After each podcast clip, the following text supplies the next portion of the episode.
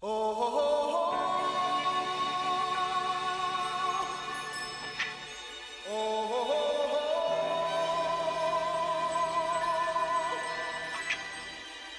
listening to Phone Booth Fighting. I'm Richard Hunter. He is Frank Mir, and we are inside the Phone Booth Fighting bunker, deep in the bowels of stately Mir Manor, located in suburban Las Vegas, the Mir family residence.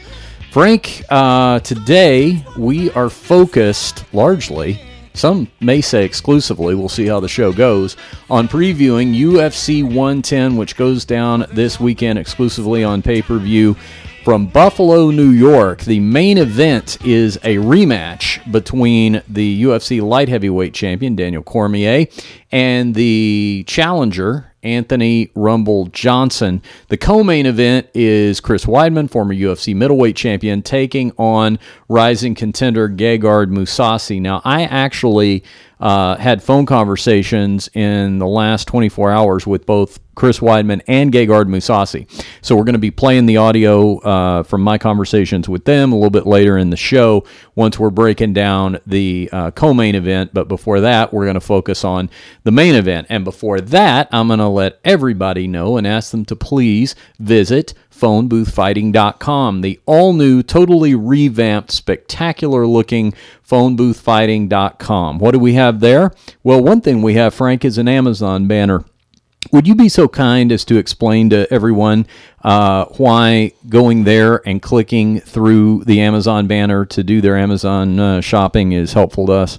Well, like if anybody uh, or most people probably have the Amazon icon on their phone, and, and that's usually the portal you enter. But so uh, if you go ahead and just go through our Facebook page and or excuse me, our web page and enter through that banner. Mm-hmm. Um, it's no extra cost to you. And, and actually, I, have went ahead and just set it as my home screen on my home screen as a, a, shortcut.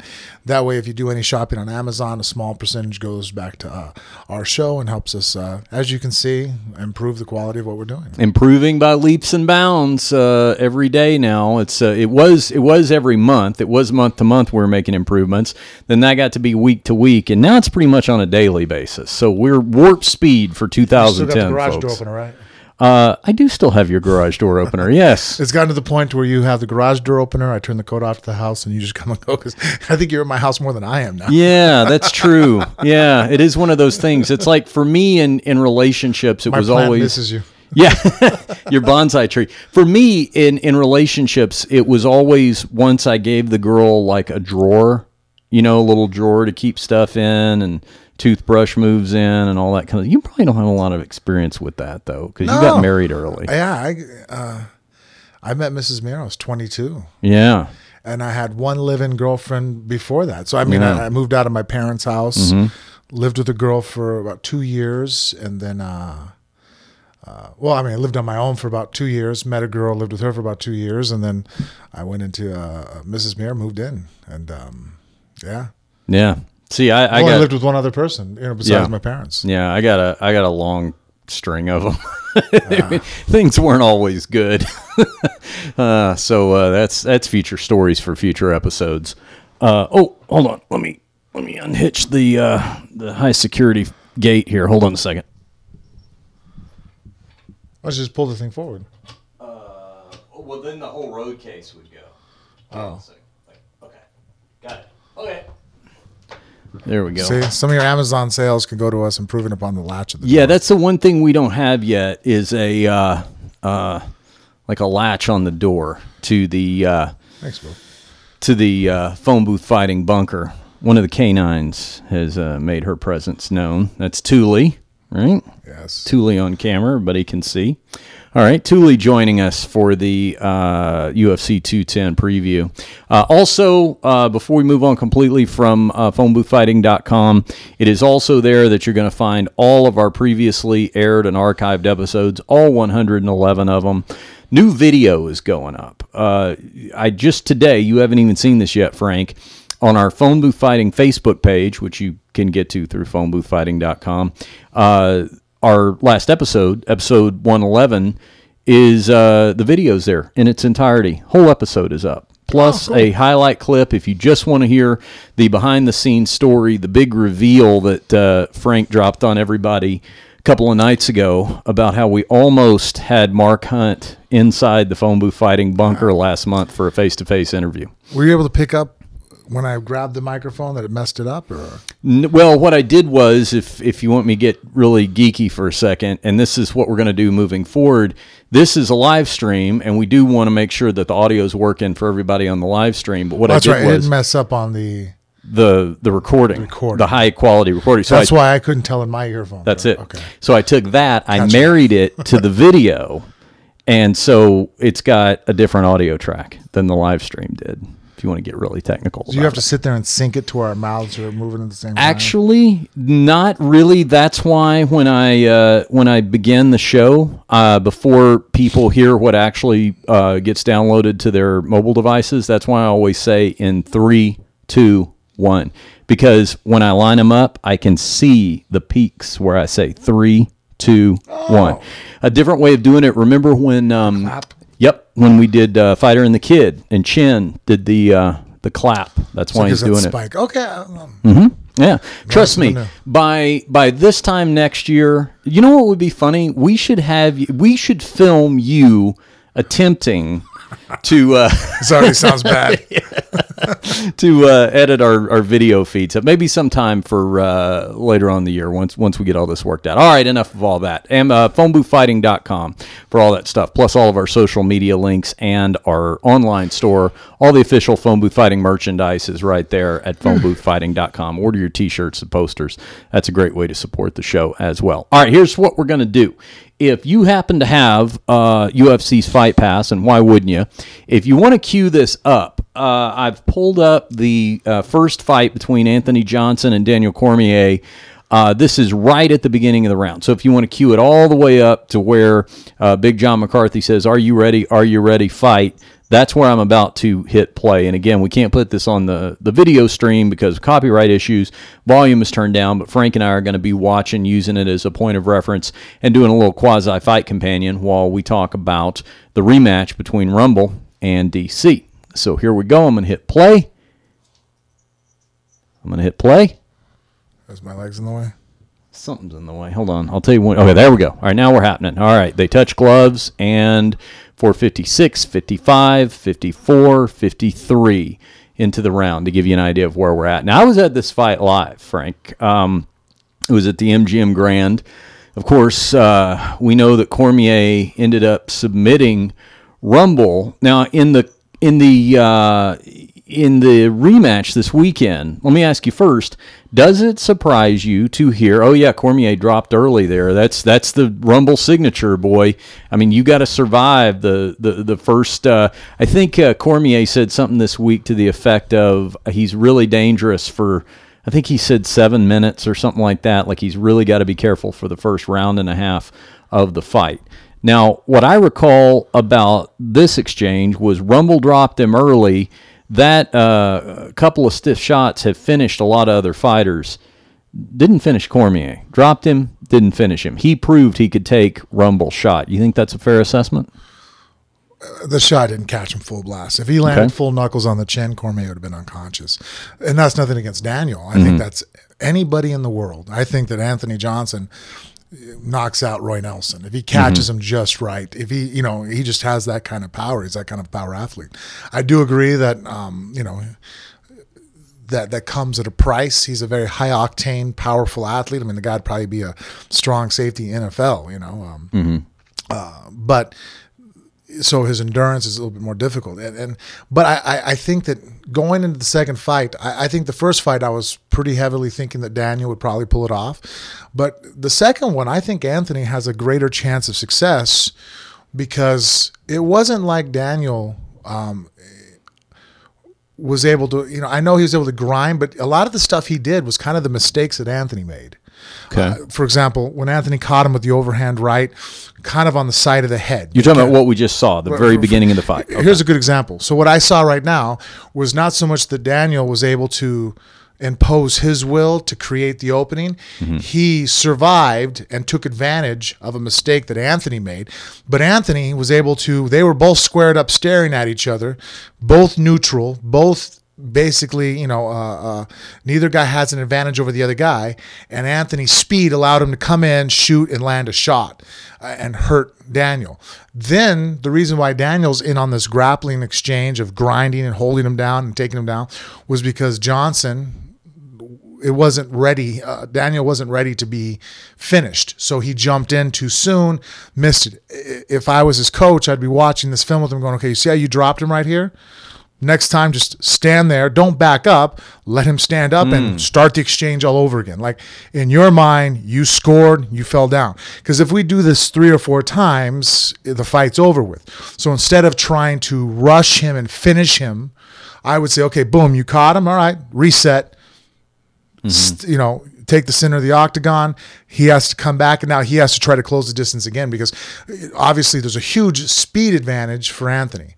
Whereas I think the strength, you know, uh, obviously the grappling advantage is for Daniel Cormier, but Daniel doesn't have a shot that he can uh, take from the outside. Most his shots come from you coming in or him coming in off an exchange and then changing levels, which is very good MMA. Uh, but all things equal, Daniel is going to have a harder time with than Anthony would. Daniel has to use greater technique. He has to be the more efficient, take o- opportunity when opportunities are given to him. Um, whereas Johnson, because he's such a good athlete, he can create things. So it's more or less if Anthony can close up the holes and mistakes that he made, it's dangerous. I don't know how much more Daniel can create things to happen. So basically saying that if, if Anthony doesn't make a mistake, I think that Daniel's going to have a hard time. But, but, but I mean, that's not the easiest uh, uh, game plan in the world. Saying, well, if you don't make a mistake, eh, I mean, obviously you can make little mistakes here and there, but uh, the major ones, like trying to, you know, to, to, to unload on every shot, on trying to. Um, uh, uh, finish off Daniel before it's you know it's uh, it's too early. So again, this whole time of him grinding out, and this uh, that's why I, I don't think that you know Anthony is as bad at cardio as people might be perceiving, especially because of Daniel's you know lead up to the fight. This is a hard grappling match, but this is where Daniel Cormier is extremely good at. I mean, he's very good at grinding. I mean, we've only really seen him lose this style of fight once before, but that was to you know Jon Jones, who honestly, I don't think that he, Daniel could ever beat Jon. Yeah. You know, just this is the way it is. Because Jon is athleticism of, of an Anthony Johnson with the wrestling ability of a Daniel Cormier. Now that's the end of round one. I gave that to Cormier. I think everybody else did. I mean, uh, uh, Johnson, uh, due to the fact that he dropped Cormier. I think that's the way See, the other judges scored it. And I almost would almost give that round to Daniel. really, yeah, Because if you think about it, barring that one shot right there, yeah. That was all Daniel Yeah, Cormier. no, you you know what? Yeah, you're you're right about that. I mean, there's a case to be made for that. Now, two things that I just heard you say I want to follow up on. Number one, when you say he made a mistake by uh, going in, Cormier wasn't ready to be finished. Is that more difficult than it sounds? I mean, the way you describe it, it's like, yeah, you know, you just look down and you see if they're ready to be finished. Right? But from the fighter's perspective, can that can that uh, mess you up in terms of in that split second trying to think too much about is, is he about to be finished? Is he not, or do you just know Well, instinctively? I think, well, it's not an instinctive thing. I think you have to have enough training and enough Yeah. experience, which Anthony has. So I think what you do is, and what I've always done when I think about is when I hit somebody and they fall down, if I see them immediately as I'm, I obviously you have to cover them.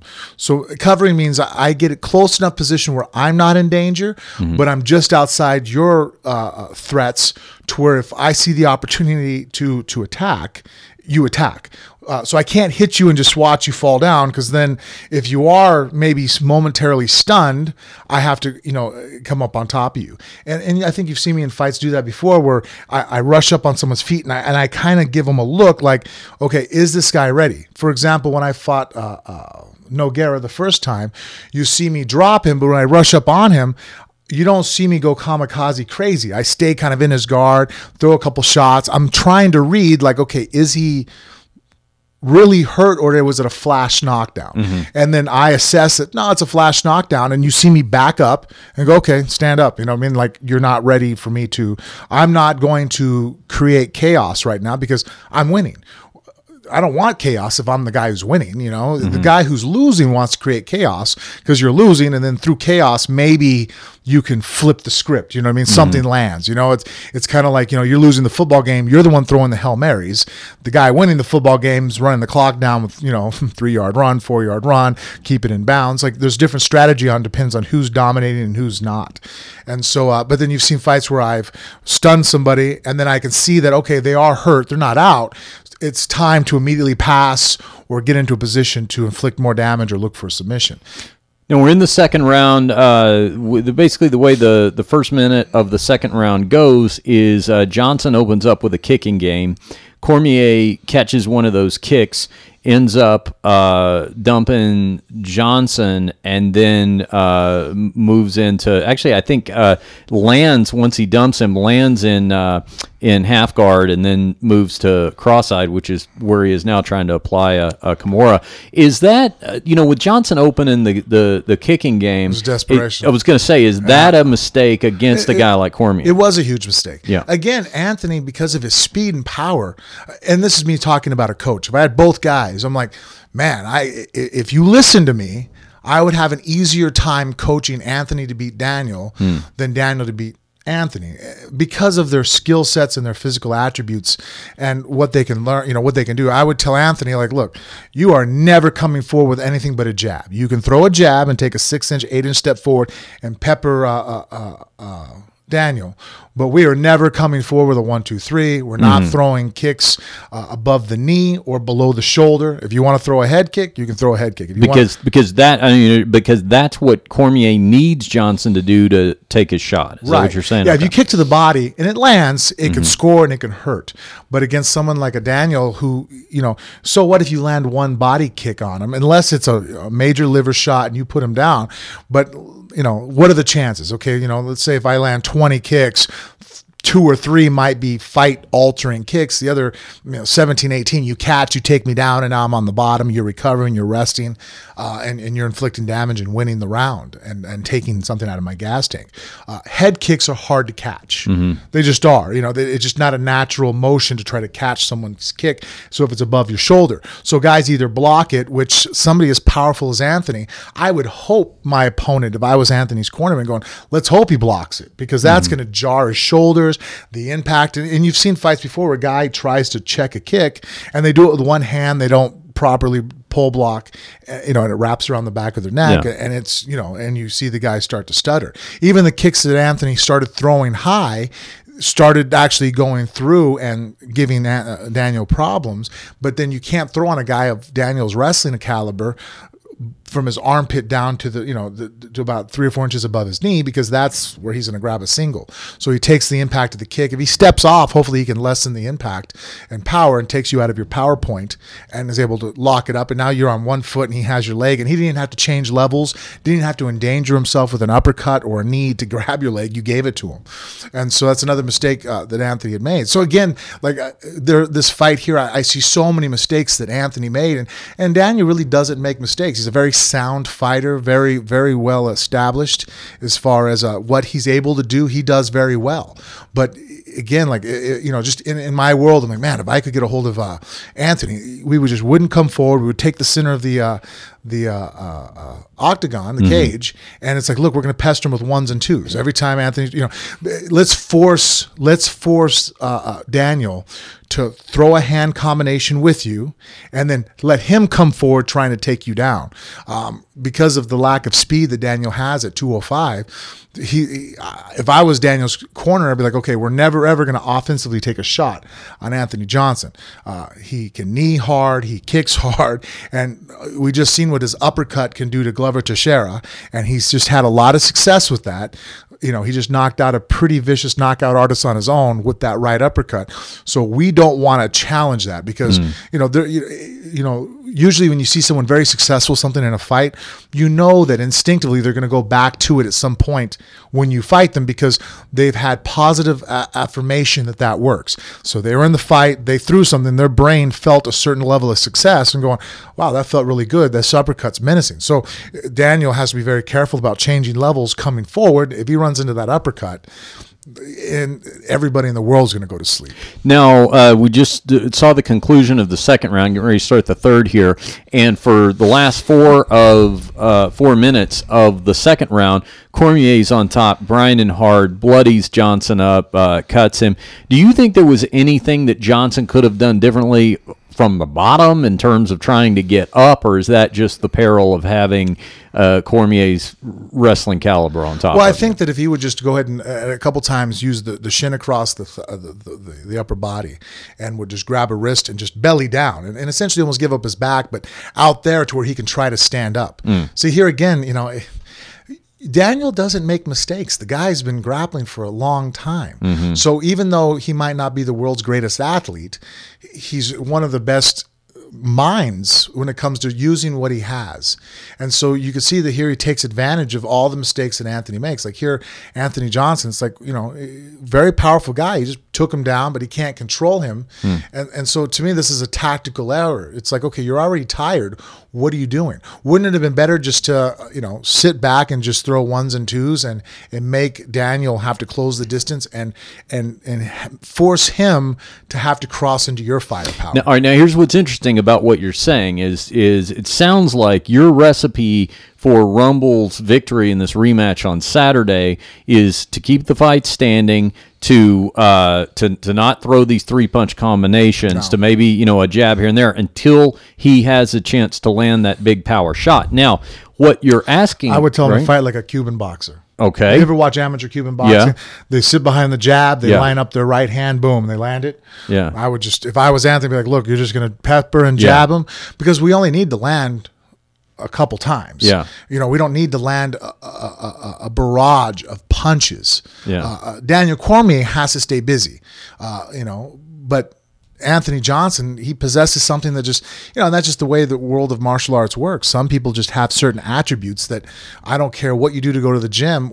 Most people, if not everybody that I know, are, is never going to be able to generate the power that Anthony Johnson possesses. He just, you know, he won the lottery at birth. Now, i- again, we're about now we're about midway through the third round. Cormier's had Johnson's back, and, and he's had a couple of uh, near uh, uh, successful slipping in rear naked chokes. Of course, that's what he eventually gets him with. But it, I mean, Johnson really looks ground down at this point. So, is this the kind of thing where you know, despite any preparation he can do, or you know, eh, too cardio and all that kind of stuff? Yeah, that's what I'm saying. It's like if he gets, if he has a round with Cormier like that second round, do you think that?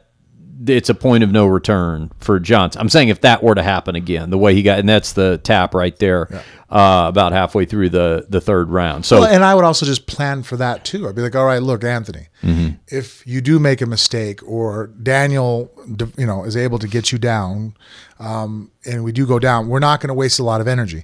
Uh, instead of trying to, you know, if you see the opportunity to get up and get up, get up.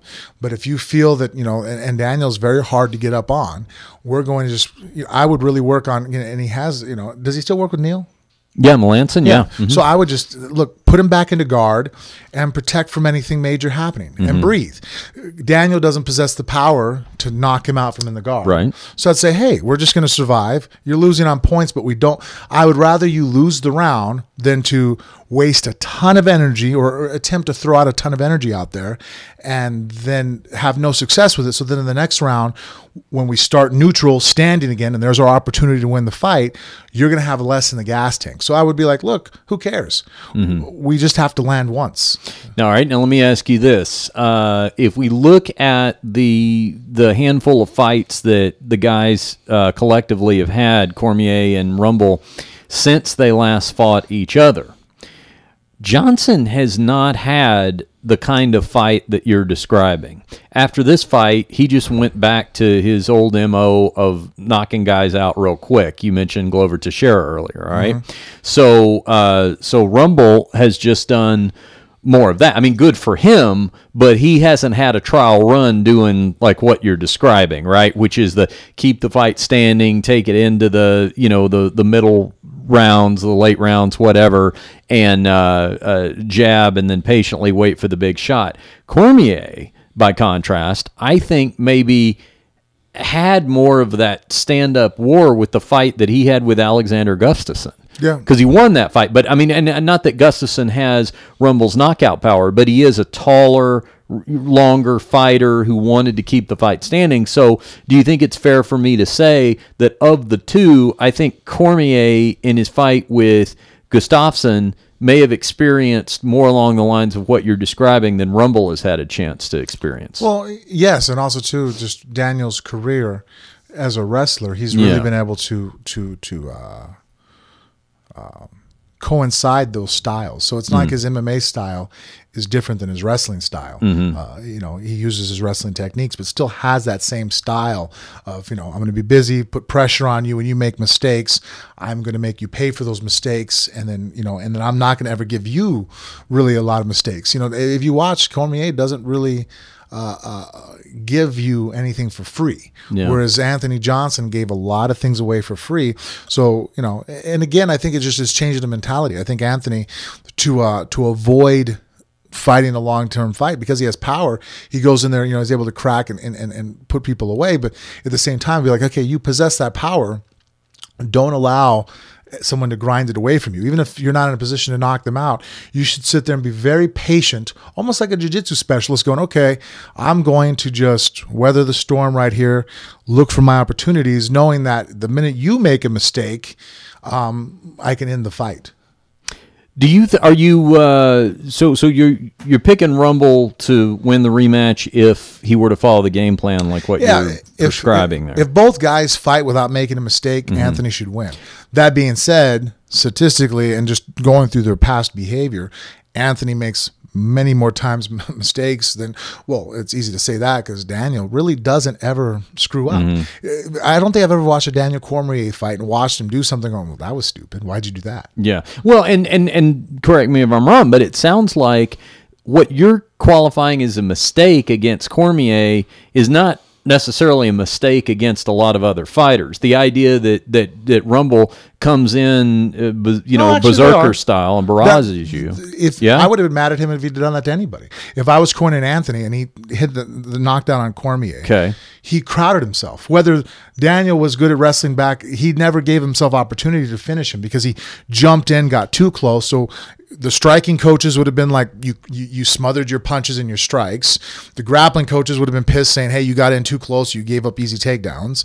Uh, I think everybody would have been just. Uh, uh, uh, uh, you know, upset that he didn't, he was, wasn't, he was too uh, uh, aggressive. And that would have allowed most fighters, if they had survived the punch like Daniel did, to be able to possibly come back. He, Anthony Johnson opened up the door. So that was a tactical mistake against anybody.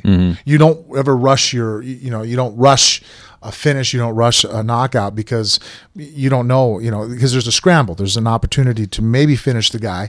But if you run in there, I mean, you've seen it before. I mean, in boxing, a guy gets knocked out, a guy Yeah. flurries and jumps on him, and the guy's covering up. And, you know, fighter A, who's, you know, just knocked down fighter B, is hitting him on the forearms, the shoulders. He's getting tied up because he's running in too close, and the other guy's just able to hug him. Where you see the boxer that goes out there and just like, all right, knocks you down. Uh, Lomachenko mm-hmm. is a perfect example of that. Is somebody that when he hurts you, you'll see guys get dropped, they get back up. He just resets. He's like, all right. I mean, he'll come forward and be physically aggressive with his feet and his head mm-hmm. movement, mm-hmm. but he's not.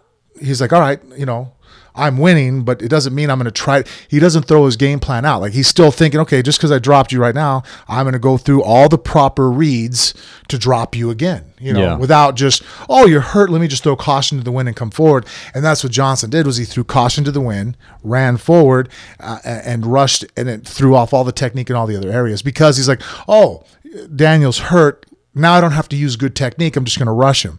Why would you do that? Just still come forward, come forward aggressively, but stay behind proper technique. I saw Anthony Johnson say today that he thought it was a slap in the face to Cormier that odds makers have set Cormier as the underdog. Johnson thought that Cormier should be the favorite. No, I mean that's on one hand that's kind of a polite thing to say, act of deference to the champion. But does that surprise you at all that uh, that Cormier would be the underdog in this fight?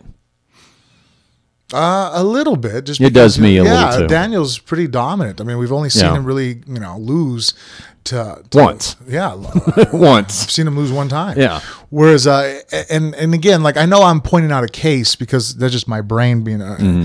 you know a strategist going, okay, what could this guy do? What can that guy do? But now that's in a vacuum. That's Mm-hmm. in a perfect world where I'm talking about this, the different uh, variables if this occurs or if this happens. But most likely, Anthony Johnson's going to make mistakes, and most likely Daniel Cormier is not. And over a found, five round fight, you know, uh, you know, I, I I think it's hard to bet against Anthony. Like I, I think it's pretty even, but I wouldn't say that Daniel's an underdog. For you know, I think realistically, I wouldn't be surprised if Daniel wins. You know, if they fight each other ten times, I'm willing to bet Daniel's going to pull off more of the victories than Anthony. Well, I I'm I I liked the first fight. I thought it was uh, in fact when Jones when Jon Jones uh, dropped out of it because of the I think I get all the re- every every time he's had to pull out of a fight or get suspended. I've gotten to where I get them all confused now, but I believe this particular time was rear ending the pregnant woman. I think it was that that happened because they stripped him of the title.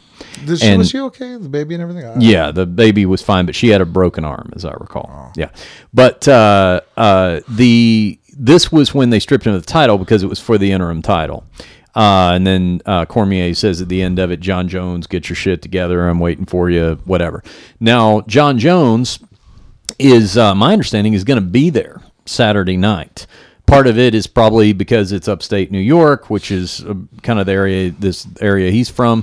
But of course, also a lot of people are going to have their eye on him getting the winner. Uh, Cormier uh, said something to the effect of he thinks it's ridiculous that Jon Jones would show his face there under suspension and something bad's going to happen if he were to try to get in the cage. What do you think about the idea if if, if Jones is there kind of you know reinserting himself in that equation? Well, I think that it's the right thing for the UFC to do. Yeah.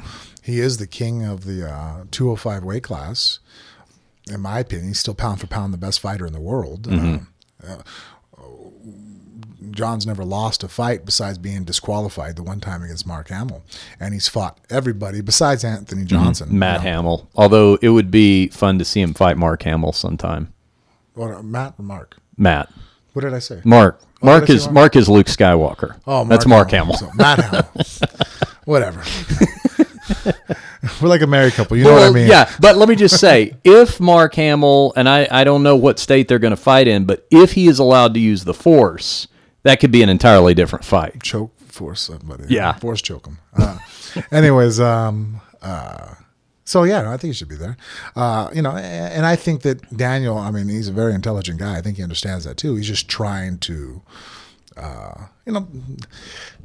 I think everybody's trying to take a script out of Chael Sonnen and Conor McGregor's Yeah. uh, playbook because I, I I feel I understand the frustration that a Daniel must feel when they realize that Conor makes more money than probably all the champions combined in one fight. Yeah. Because they look at it and go, okay, well, fight wise and record wise and pound for pound where I stand, um, you know, Daniel is is superior of a fighter in the octagon to the accomplishments of what Conor has. But Conor makes multiple times more money than he does. It's not even close. Uh, Conor could stop probably fighting today, and Daniel could fight for the next thirty years and not make the same amount of money so they see that okay, I got to get people to want to tune in and watch me and the bravado and and, and whatever the shtick is. And Conor has it. Conor is just you know the, the guy is a marketing uh, uh, dream. You know? yeah. Daniel just you know I don't have that. You know, I just you know some guys just you, you got to kind of have what you you know deal with what you have and if, maybe if you can create it you know chill you know shit man take some classes from him i guess because i don't remember chael having that also at the beginning of his career No, no, he didn't. and he figured out a way to do it. Yeah. So I think Daniel needs to talk to Chael and go, okay, how did you do it? Or, you know, what did you watch? What was your mindset? And take some coaching because Daniel Cormier, uh, you know, and Jon Jones, same way, you know, those guys just, you know, on the mic when they grab, they're not really dropping one liners that are all over, you know, TMZ the next day. There is something weird though about I don't get Cormier getting booed. and there's something about it's it seems to tie in specifically to the Jones Cormier dynamic and something happened in there where Jones became the the to some people I think like the I don't know if you know outlaw is the right word or just some weird thing where they actually just sort of embrace the fact that he's this rebel and they don't like Cormier because Cormier seems like the the more buttoned up type. I honestly don't get that. I'm I'm kind of I think Dana ah. said something like that this week too and I don't really get that either. It's one thing if you're just I think that Daniel made a mistake. You have to be careful when you are having a battle of words with somebody. yeah.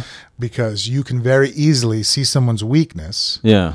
and then by me attacking that weakness and going, "Well, you screwed this up, Mister Hunter," Uh-huh. and then all of a sudden I turn the crowd on me because now they sympathize with you, and now Because there's a bunch of guys in the crowd go, "Hey, I got a DUI." Hey, you're talking about I me. think that you know eh, you can get in there, and, and I think some people can relate to. I mean, you can Yeah. simplify it. I mean, shit, I, I could do it. Going, who hasn't been young and done dumb shit, made mistakes, you know, and then so, but you could attack it the right way. I think the way Daniel attacked him was a little too smug, Hmm. and that rubbed people the wrong way. So a lot of people went there and go, "Well, shit, you know, you know, leave the poor guy alone." Almost, I mean. Whereas really, Jon did make a mistake, and it should be his to own. But I, Daniel just tactically is was not did not wasn't able to convey that concept over to the crowd, and in turn, basically by attacking Jon, turned himself into a bad guy. Right? I Yeah. mean, that's what happened, and and it just uh, I, I'll tell you this though, I didn't go with him. I, I didn't go with him on on that. yeah. But you're also a very small Yeah. percentage of Oh, I thought you were going to say I'm also very smug. I am. no, not at all. But but how often do we go out? yeah. and you're the how how often do you have somebody else who doesn't drink, doesn't Right. smoke, who's never tried a drug in their life, Yeah. who's been exposed? Shit, your grandfather owned a, a liquor store.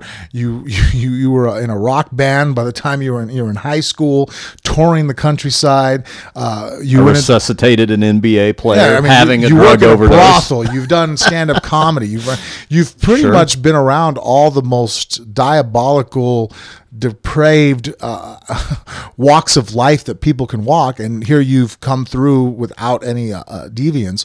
So I get why you're like, well, come on, you know, like that whole, hey man, you're young. I know That's that the one that it pisses you off. Yeah, That's the one you- that bothers now, me. Now, somebody Yeah. such as myself, who Yeah. I was born and raised in Vegas. I worked at a strip club as a bouncer Yeah. for eight years. I've been around and noticed human nature and the, fall- the, the fallacies that we have inside of us and the shortcomings that even the greatest of men and women can come across. So I'm extremely sympathetic towards.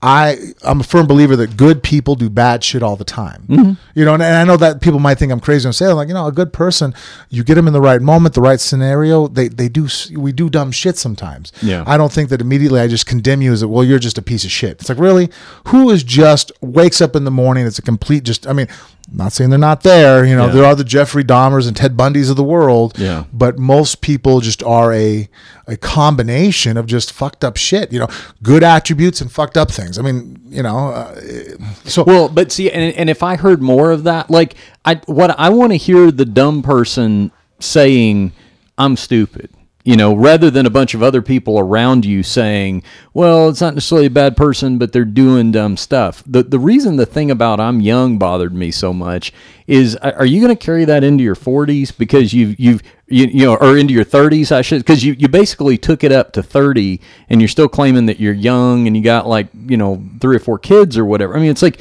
no, you're not, you're not young anymore. You're, you're a dad. You're, you know, no, so- Jon definitely has to. You know that Yeah. that that route is. uh that well of excuses, Yeah. or, you know, or, even not an It's just like it's just, it's you know what it is. It's like claiming you made a rookie mistake your fifth year in the league. I that's that's no. of life. That's what I'm saying No, with that. I mean, Yeah. but and I think hopefully Jon, you know, uh, uh, obviously, you know, improves his uh, his outside the uh, cage uh, conduct. Yeah. Uh, he, I think he'll he'll be doing extremely uh, well. You know, you know. Most guys become light heavyweight champ of the world at 25 years of age. Uh, are probably, if I put most humans in that situation, are going to kind of have a laundry list of mistakes they're going to make because of opportunities, money, and popularity, and and and you're around a bunch of people that are afraid to tell you no because they want to be your friend. You know, whereas Yeah. if I like, like example, that's why I really value your friendship. Um, if I were to say, hey, I'm going to go ahead and do this, you, you know, obviously I'm a full grown man that has children. You're not going to stop me. Mm-hmm. You're not going to run to the phone and call, you know, let me get, you know, but you know, hey, well, hey, Frank, you know, we'll look at it this way, you know, and you try to inform me of the alternate, you know, route that this possibly could Right, occur. right. But you don't, you do it even with the, without any apprehension that, well, Frank might not like me anymore and I might not be your friend anymore. I mean, look, now we're business partners. I mean, Yeah. you're willing to still take that risk to tell me something Yeah. I might possibly not agree with and not like, or even maybe resent you. Like, well, I want to eat this piece of cake right now. You know, you know I don't give a shit. You know, and well, screw you for fucking telling me not to. Um, whereas when you are in that situation, well, you see it. I, I mean, I, I can point at different people I've had in my life, and you'd be like, "Hey, why?"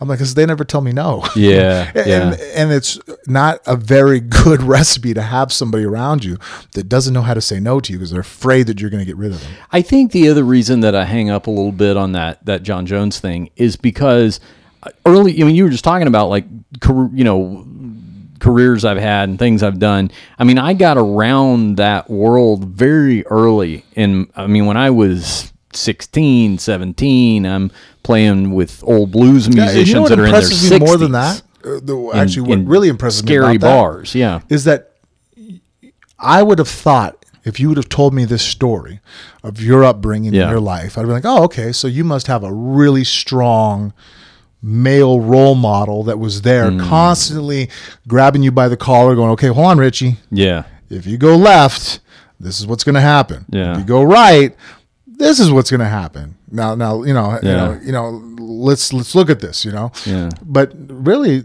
I mean, talking to you about the relationship you had with your father, so yeah. You didn't you you really made your mind up on your own, which I find Yeah. impressive. You didn't have, you know, Yeah, my, Paul my- Stanley was your hero. That's right. and I don't think he was calling you up and giving you advice too much back thirty years ago. My my father figure was was deductive reasoning, but I just think that that what I was going to say though is that being exposed to some of that stuff. Yeah, now I wasn't you know multimillionaire, of course, but in terms of having a lot of stuff made available to you really early and and Yeah. you know not a lot of immediate consequences and stuff, I will say I think it actually helped mature me. Not the opposite. I think actually being exposed to it see that. because if you look around, I think it just matters how much you think it's you're the exception or you're invincible. Because what I did was I looked around at a bunch of other people and went, "Ugh, See I, there? I'm not turning out like that." That's the problem, Yeah. though. That's that's what I told you. That Mm-hmm. that's the problem. That I, I wish that, that that there was a sports counselor orientated towards athletes to help us with our personal life. Mm-hmm. Uh, you know, I've gotten older. I've gone to counseling now. Me and the wife, we talk, and you know, and, and there's things that you know we've worked through because. If you have a brain that you think that you can, you're invincible. Well, how are you going to tell me that I can't pull that off? I've Yeah. pulled off some pretty crazy shit in my life. So all of a sudden, you know, what I mean, like, you know, talk about, you know, hold my beer, let me try. I've Mm-hmm. been that guy my whole life where it's like, I don't know if that could be done. And I look at it, I'm all, hmm, I think I could do it. You're like, you realize that the chances of you crashing and, and burning out are probably pretty high. I'm all, if I crash. Yes. and so, but that also enabled me to stare across the uh, you know cage at uh, Brock Lesnar's and, and the Nogueiras and the, and the Mirko Cro Cops of the world, and go, I can do this. Yeah. you know what I mean. Like I can pull this off. Yeah. Whereas you know other people might start you know more intelligently, you know, or look at the statistics and go, you know, this is a bad idea. If, you know, if I drive my motorcycle 170 miles an hour splitting traffic, uh, this could be a problem if I, I crash Well, professional athletes, I don't think that part of our brain functions as well as it should. Yeah, yeah, and and and I guess to that degree, it's uh, that one of the things that's always amazed me is that when so much money gets involved, that rather than these guys being afforded one yes man after another, that the person who really does control them, I'm talking about the promoter, But they or don't the control them either. A manager's the biggest yes man of the whole group. Yeah, Think yeah. about it. I make a, if I'm your manager mm-hmm. and and you're a comedy act and, and, and I'm making ten percent off of your million a year. Mm-hmm. I walk into the back room and you got a line of fucking drugs all over the table. Am I really going to be the guy that clear? No, come on, man, you can't be doing that because you're probably going to challenge the contract now, or, or I'm going to lose you when the contract is up. Mm-hmm. It's not like it's a servitude where I have any kind of real authority over you. Uh, I'm making money off of you too. Yeah. Well, okay, then you know who who can ultimately stop that. Then is the power of the consumer. Yes. Because that's that's who actually yeah. can can dry up the money well. that argument's been made for a while. Like I don't yeah. know why the card that what, what's I that know. girl? Look, we're, we're, gonna give her fame here too. The the the one chick. Uh, I don't even know her name, and and and, and fuck God, I probably am eventually gonna know it. Mm. Um, but the how about that? I had to have her explain to me. I the other night I, I'd heard enough of it and it was referenced on television and I, yeah. I turned to my years younger girlfriend and I just said, Okay, I give up. Who mm-hmm. is this person? Explain it to me. So that how about that girl yeah. I just read on the internet in an article saying that she's getting her own television show. Oh good. So talk about the power of the consumer. the bigger moron you are, I mean, look at it. I mean, our souls are yeah. geared towards that. You know, uh, the the more just uh, shocking you. I don't know if it's being a moron, but I think being just against the grain. People want to see things that are different. That are you know, we like stepping outside. You know, you know, who wants to see the same shit they see at work every day? They they they flip the channel on. They want to see somebody who's just you know, uh, the Jersey Shores. I mean. Uh, I yeah. never understood. Like I was just, it, I I'm not entertained by it per se, but but I also too I think I fit in a small percentage of the world that isn't. I'm not entertained by it either, and that's why we offer you a suitable alternative twice weekly right here on the Phone Booth Fighting Podcast. We got to talk about this co-main event real quick before we run out of time. Oh. Chris Weidman, oh, I know a friend of yours, former UFC middleweight champion, taking on Gegard Mousasi. Let's listen to a little audio, and then we'll break down the uh, co-main event, what we expect out of this thing. Uh, I talked to both these guys within the last 24 hours on the phone, Chris Weidman and Gegard Mousasi. Asked him a question or two, and here's how that went. Joining us on the guest line right now, the former UFC middleweight champion Chris Weidman. He's co-main eventing uh, this weekend, Saturday night on pay-per-view at UFC 210, taking on Dutch striker Gegard Mousasi. Uh, how you doing, uh, Chris? Good to talk to you again, man. How are you? I'm good. How are you? Doing great, and uh, really looking forward to this matchup this weekend. You know, um, as these things go on paper, uh, Gegard, uh, you know, immigrating from Iran to the uh, the long, rich tradition of, of Dutch striking, obviously is is uh, dangerous on the feet, and uh, you know it's hard to predict these things. But uh, he, he is saying that he wants to keep this fight standing. In fact, he guarantees he will. You may have other ideas in mind. How um, you know how sure of a thing do you think that is in terms of the way this stylistic clash looks? Oh, I don't care. He he's trying to. He's saying that he promises he won't get taken down. That's. I don't really care what he says, and uh, I don't care if I don't get a takedown. To be honest with you, if I don't get a takedown, that's that he's going to be getting knocked out. That means he's so focused on not getting taken down um, that he's going to be getting. He's going to really let his guard be open on on his feet, and he's going to be getting knocked out. So. Um, wherever his focus is, it doesn't matter. Um, I'm just focused on myself, and that's going to be mixing it up between the punches and the kicks and the takedowns, and he's not going to know what's coming. So he has uh, he has to worry about what I'm going to do. I'm not. I don't give a crap what he's doing. Wanted to ask you about uh, how uh, the the training camp for this particular fight has come together. Of course, you've got your uh, longtime coach and partner uh, Ray Longo with you. But I did notice in the UFC embeddeds that uh, Mark Henry's coming over, who's uh, an East Coast native up there. He's a guy that's always associated with, with Frankie Edgar and uh, Eddie Alvarez. So so I'm sure you guys have, have worked together maybe in some capacity before. Or no, was this kind of more of a, a drop in thing, or or how did his uh, his tutelage kind of work into the the preparation? Yeah, no. His, uh, last couple of fights, um, we started working together, and um, he, he, I was driving out to Jersey, but for this camp, he just came out to, to New York. Um, and uh, it's been great. You know, I think it's helped my hands a lot, made them, I think, faster, um, and got my footwork better. And so I think he's helped a lot, and also game planning. He's a, he's he's obsessed with watching tape. So to have a guy with more eyes on the guy I'm fighting uh, to give me feedback is always good. You know, it, it seems like uh, as long as I've been interviewing uh, Ray Longo or, or, or, Matt Serra, even before uh, you were middleweight champ, I mean, you're just really coming on the scene uh, in, in the UFC. They were always touting you as a guy who, who was going to be champion. And I was thinking, you know, th- this is one of these situations where it must really come in handy to have a coach with you who's been there since the beginning because, you know, Ray's talked about how, uh, you know, there, there, there are certain things that he's looking to kind of re- restart with you. And, you know, if this had been a coach that maybe you'd only worked with your last few fights, it, he may not have really been there to see the whole picture, you know, from beginning to end. Is that something that's really helped in that capacity? Is having the guy that's been with you since the beginning, so he's seen the the entire timeline and the evolution to to really grasp, you know, where everything's at right now to get right back into uh, title conversation. Oh yeah, absolutely. I mean, uh, Longo having a guy like Longo since the first day I learned how to throw a punch, he was there. You know, so. Mm-hmm.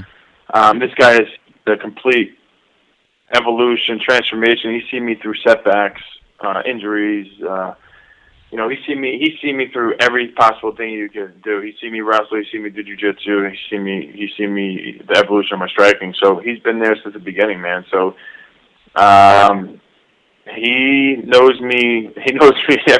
Yeah, obviously physically, but also mentally. You know, he knows. He knows me uh, inside and out. He knows my family. He knows I couldn't ask for a better group of people around me.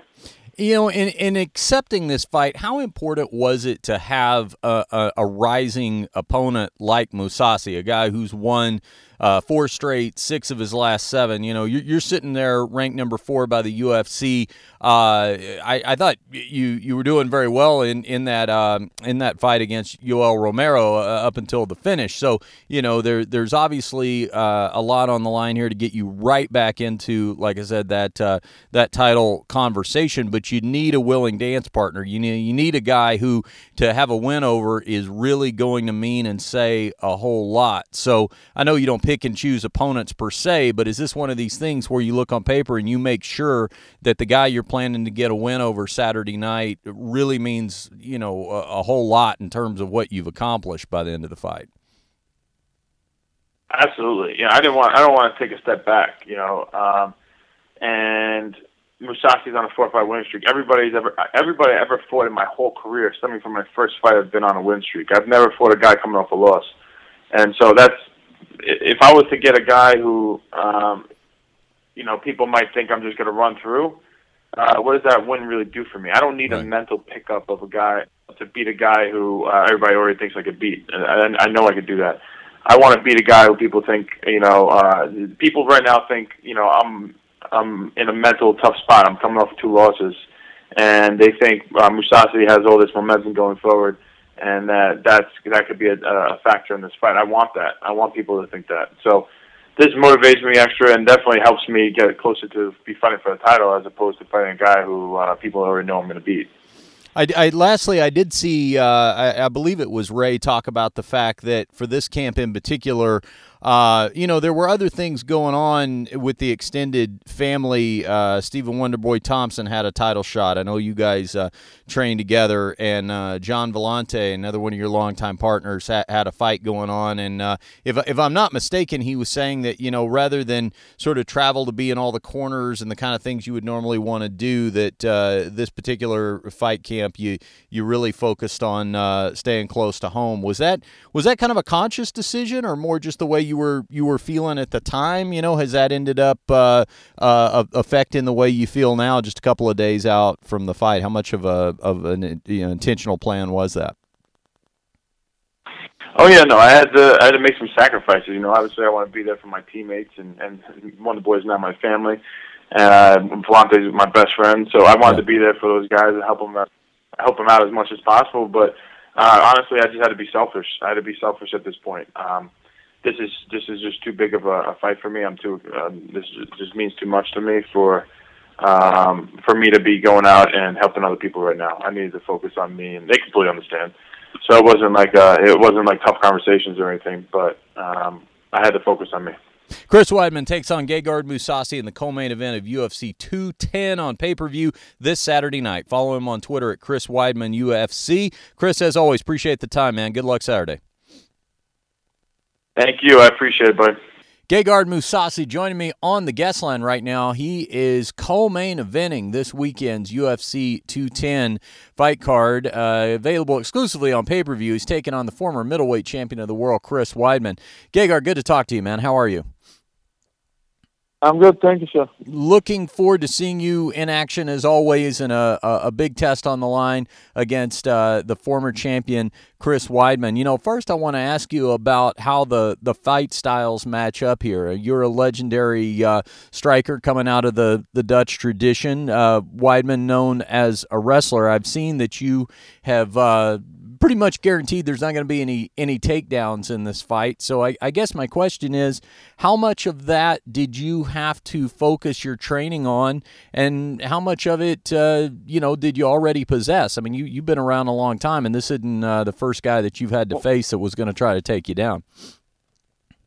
Well, you know, I've trained wrestling a long time, yeah. but for this fight, the focus was all takedown defense. Uh, you know, I don't need to become a wrestler. The, yep. I just need to defend it well. So, you know, I know how the training's went, so I'm confident. Uh, if he takes me down, I work on to get up right, right way up. Uh, other than that, you know, it's MMA. It's like comparing ping pong to tennis. They're totally different sports. So I'm prepared at the end of the day. I know I know what he's gonna do. He come forward, he pressures, he, he uses his wrestling, he grinds it, he works on the conditioning. That's the way he always fights. But you know, at the end of the day, I know how he's going to fight. I saw that you had uh, had had made a comment that you've noticed in watching tape on Weidman that he doesn't tend to shoot when he's when he's fighting backwards. Are there any other signs or, or tendencies that, that you've picked up on like that that, that you expect for Saturday? Well, I, I don't think he's uh, very fast and uh, very explosive. Uh, he's a strong individual. Uh, he comes forward because he likes the pressure. But uh, you know, those are things not going to happen against me because I have the better stand up. I'm going to pressure him. Uh, you know, he should be worried about that, and uh, he will find out Saturday.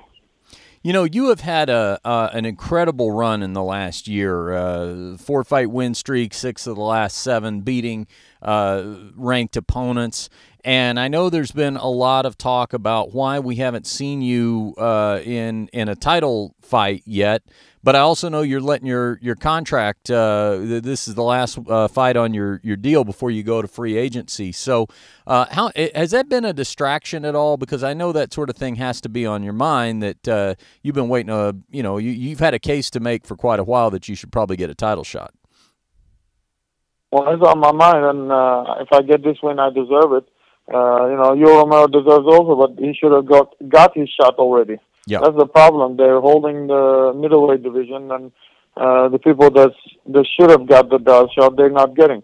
So, uh, you know, I, I need to get focused on getting this win. Uh, I'm thinking about what's going to happen next, but you know, once the cage closes, you're not thinking about money or you don't think about contract. A fighter, you just you know, it is on your back in your back of your mind uh, the the months that you're training towards the fight. But you know, at the end of the fighting it's all about the fighting. Then. Do you think that there was there was a time because you you've been fighting uh, you know for, for for quite a while now?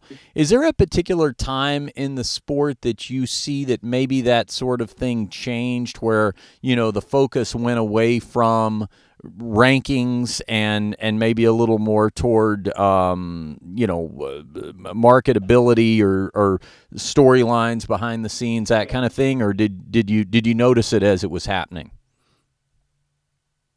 no it's always been like that sometimes uh, they need to build up a fighter sometimes uh, uh, they find a favorable opponent for them to get win you know it's all about uh, you know, sometimes some people get title shot they didn't even deserve. Uh, I've seen Chael Sonnen fight Jon Jones when he wasn't, he wasn't, he wasn't even winning. So, right. you know, it, these things happen. You know, uh, you you have uh, you're originally from Iran, but uh, you you've you've been over in Holland for so many years and, and trained over there from that uh, very rich tradition of of uh, Dutch striking. And uh, I just kind of wanted to ask you if I, I, know there was some concern the last time around when we were dealing with this proposed travel ban over here that there could be some issues getting you over here. Unfortunately, that that is on off the table for now. But did you get any insight into if that sort of thing were to come up again? Would that create future problems for you, or do you have any idea? Well, I was in training camp when I uh, when the first travel ban came. So uh, with that the travel ban, uh, I wouldn't be able to get into U.S. So that would have been a problem for me. But uh, eventually that got uh, rid of, and uh, with the second one, uh, of course, I was able to come. And uh, I don't know if it's intact or not now, but uh, with that one, I was uh, I would be able to come. Well, it's tied up in the courts right now, so hopefully uh, we'll we'll uh, throw that thing out so we don't have any trouble getting uh, getting you over here. Because I like watching you fight, so I like being able to come to those fights and see you, in person. You hey, Gegard Mousasi yes, uh, takes you. on Chris Weidman this weekend. Thanks so much for the time, Gegard. Always enjoy watching you fight, and good luck in there Saturday night. Thank you very much. Thank you. So a couple of things there, Frank. First, with Weidman, you heard him say that um, you know he's not too worried about the the the takedown, no takedown kind of thing because Mousasi is guaranteeing that he won't be taken down. Um, Weidman saying doesn't really matter. I don't have to have a wrestling game to beat this guy. But that being said, do you think uh, it gets a little scarier for uh, Weidman, a little hairier, if he tries to, uh, or if he is forced to stand and strike with Mousasi? No, I think Weidman is a very good boxer. Uh, I think that, but but I think that what he has. I mean, if they were to fight, and this is a K one fight, mm-hmm. uh, I would probably put my money on Gegard. Uh, mm-hmm. You know, saying okay, you know, over three rounds, you know, that Gegard in a pure pure striking match is probably going to edge out. Uh, uh, uh Weidman. I don't think it's a massacre. I don't think that, and I wouldn't be surprised if Weidman catches him with a, a nice right hand and puts him to sleep, you know, mm-hmm. and vice versa. I think that they're pretty, you know, uh, Gegard has an advantage, but I don't give it a drastic, oh shit, you better get this guy down advantage. I think that uh, uh, you know Weidman has great head movement, great hands, understands distance. But I think what makes him extremely dangerous, and why I still personally think Weidman is one of the best middleweights in the world, is that he puts it together so well. Mm. I mean, his wrestling, he's taking down Yoel Romero, who's a internationally. Uh, uh ranked uh, competitor in wrestling. Uh, his hands, I mean, he's he's knocked out Anderson Silva. Uh, his submissions, he's a he's a legitimate, not just a you know, well, you have a name, so I'm going to attach my name to your name, black belt. He's a mm-hmm. legitimate black belt under Renzo Gracie. Um, so, and he puts it together so well. He's a great mixed martial artist, great endurance, great rhythm, great work. You know, you know, the fight with Yoel, he got caught. Um, he took a shot at the wrong time, and Yoel man, you know, whether he's seen it or not, I don't know. Mm-hmm. He fired the knee at the perfect opportunity, and Yoel is a very powerful guy. That knee probably puts everybody to sleep uh, uh if he catches yeah. you. But you know, but that being said, Yoel won the fight with one second of winning. That was the only time Yoel ever won that was winning the fight. No, it's true. It yeah, was a was complete well. Yeah. shutout for Weidman. Weidman was doing well. Oh yeah, yeah. it was completely dominating, taking yeah. him down, outboxing him, throwing him around. Like it was about as one sided of a fight where a guy isn't getting, you know, not a 10-8 rounds, mm-hmm. but as far as complete, okay, that guy without a doubt, nobody in the world is going to confuse who won this round. Yeah, right. Mm-hmm. And and uh, you know, so I, I think that an MMA fight still. Uh, I'm still in this fight going with um, uh, Weidman. I think that uh, that that extra factor that he can change it up with the takedowns is going to mm-hmm. make his hands that much more dangerous. Whereas Gegard doesn't have that extra threat. Uh, he has a couple good leg trips and, and he's very good at jiu-jitsu on the ground actually. But as far as getting it there, when he's on his feet, he's going to throw strikes. I don't think he changes it up as well. His stance, his feet are closer together. There's not as much uh, uh level changes and misdirection with his stand-up. You're going to get a very high-level kickboxer standing in front of you, and if you engage it into a grappling match or you leave it an opportunity, he's very good at submissions. But, you know, as far as a complete MMA orientated game where it's like, okay, here comes the right, left. Now he's going to grab your leg, pull it out from under you. Oh, you stop the shot. Now he hits you with an uppercut. That that that that ability to transition from uh, style to style or, or range to range. You know, uh, Weidman is extremely good at it. Now, for Mousasi's part, uh, he was saying, and you heard there in the audio, that uh, you know he thinks, for example, a tell that he's picked up on with Weidman is he doesn't think Weidman can shoot uh, fighting backwards, and he thinks that you know Weidman uh, fights a, a, I guess, a pretty predictable style. I'm paraphrasing there a little bit, but I think that's the gist of what he was saying there at the beginning. Do you think there's anything particularly predictable about Weidman, like Mousasi is is saying? Uh, I don't know if it's predictable, but it's. Uh, hmm. No, I- guess to me, when I say predictable, uh, well, I guess it depends on what his definition of, of being predictable is. Uh, Weidman doesn't telegraph anything, but I think that he has a very good format of he comes forward behind punches, and then if you make a mistake or he sees an opportunity, he takes you down at the right time. I guess you can say that's predictable that that's what he's going to do, but but I could say that about any fighter. Once Yeah. once we know what they're good at, I mean, I can say the same about Mousasi.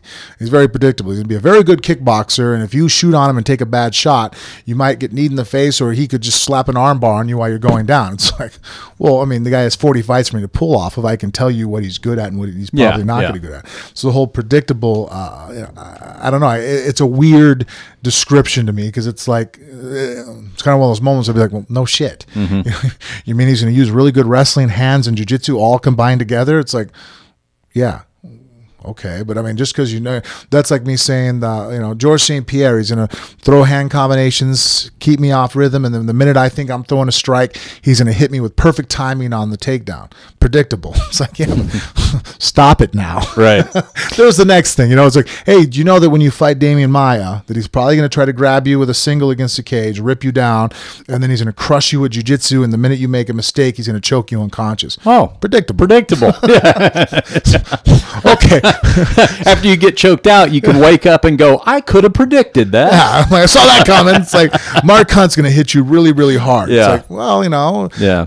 Predicting something and stopping it are kind of two different things. Very nice. Well, lots to uh, look forward to there, particularly uh, the main and the co-main UFC 210 this weekend. Are we going to try to pull off a fight companion, or are you booked? Did you figure that No, out? it, it looks like that thing's canceled. Uh, they never, Okay. they never uh, uh, took care of uh, the transactions on on Malky and Abe's part. So Okay. uh, it looks like uh, I get to go watch Cage's football game in the morning, Yep. and then uh, hopefully to, that night we'll. Uh, What do you say we do a little uh, UFC 210 fight companion right here in the phone booth fighting bunker? sounds good. Uh, We'll be able to do it live then. Yeah, we'll do it live. We'll stream it Saturday night. We've got the monitor. We'll be able to talk about it, and we'll see if we can't get uh, I don't know, maybe at least one mystery guest in here on the mystery guest couch. We, you and I together Yeah. have a Rolodex. We do. Might be able to think of someone. We've been around the sport a little bit. Could invite over. Yep. Yep. Okay. Between the two of us, we've got two heavyweight championships. That's pretty good, I'm man. gonna start explaining it that way because it sounds a little. Sounds if you don't know, you're like, oh, I guess they won one apiece. Between the two of us, we've averaged out a, a yeah, heavyweight we- title. We've had two title reigns. Yeah, totally. Okay, I like that. All right, so uh, let's do this because uh, we we got a place to be. But if uh, uh, you want to tune in uh, Saturday night, we'll uh, try streaming uh, Fight Companion on our Phone Booth Fighting Facebook page and then uh, post it up uh, later. And remember to subscribe to our YouTube channel at Phone Booth Fighting because now we are posting up uh, videos of all the episodes, uh, starting with our last one, and then we'll do one with this one as well. So it's not just audio anymore. Video for 2017. That's the mantra. You want to follow us on social media? Me on uh, Facebook at Official Richard Hunter. Twitter and Instagram is Richard Hunter. He is Facebook at Official Frank Mir. Twitter and Instagram at The Frank Mir. And Frank, if they want to follow the show known as Phone Booth Fighting, tell them what to do on Facebook and Instagram. You can follow us at uh, Phone Booth Fighting and uh, Snapchat and Twitter. It's uh, Phone Booth Fight. That is it. Thanks for being a part of this one. For Frank Mir, I'm Richard Hunter, and we'll see you next time right here on Phone Booth Fighting. Everybody was kung fu fighting. Those kids were fast as lightning. In fact, it was a little bit frightening. But they.